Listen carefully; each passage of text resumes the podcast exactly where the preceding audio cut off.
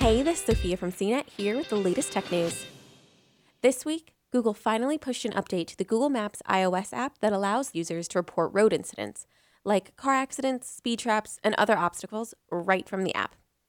Google introduced hazard reporting on Android earlier this year, but this is the first time that iPhone owners can help crowdsource traffic slowdown information on Google Maps.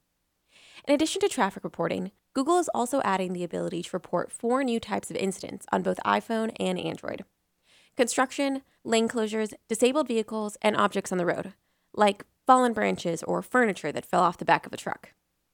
These, along with the crashes, speed traps, and slowdowns, give Google Map users seven options from reporting slow traffic flow to the app.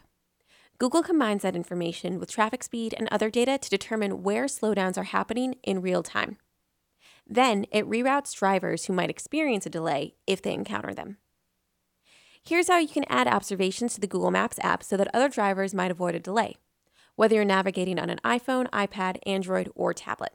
But before you submit your first report, you'll want to make sure you have the most recent Google Maps update. Once you have the latest Google Maps update installed, the rest is a breeze. First, open Google Maps and plot a route. To the upper right, beneath the microphone symbol, you'll see four more buttons Search, Mute, Compass Lock, and finally the button for reporting traffic incidents. Tap the location pin icon. On the menu that pops up from the bottom of the screen, tap the type of road hazard you want to report. You'll have about three seconds to change your mind, or you can tap Confirm to stop the timer and submit the report immediately.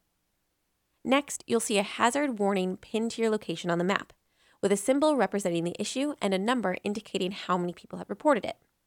For example, if you're the first person to report a car accident, you'll see a symbol of a damaged car next to a number one. It's that simple. Now you can continue cruising along your route, happy and knowing you've possibly helped other travelers avoid a delay. For more of the latest tech news, visit cnet.com.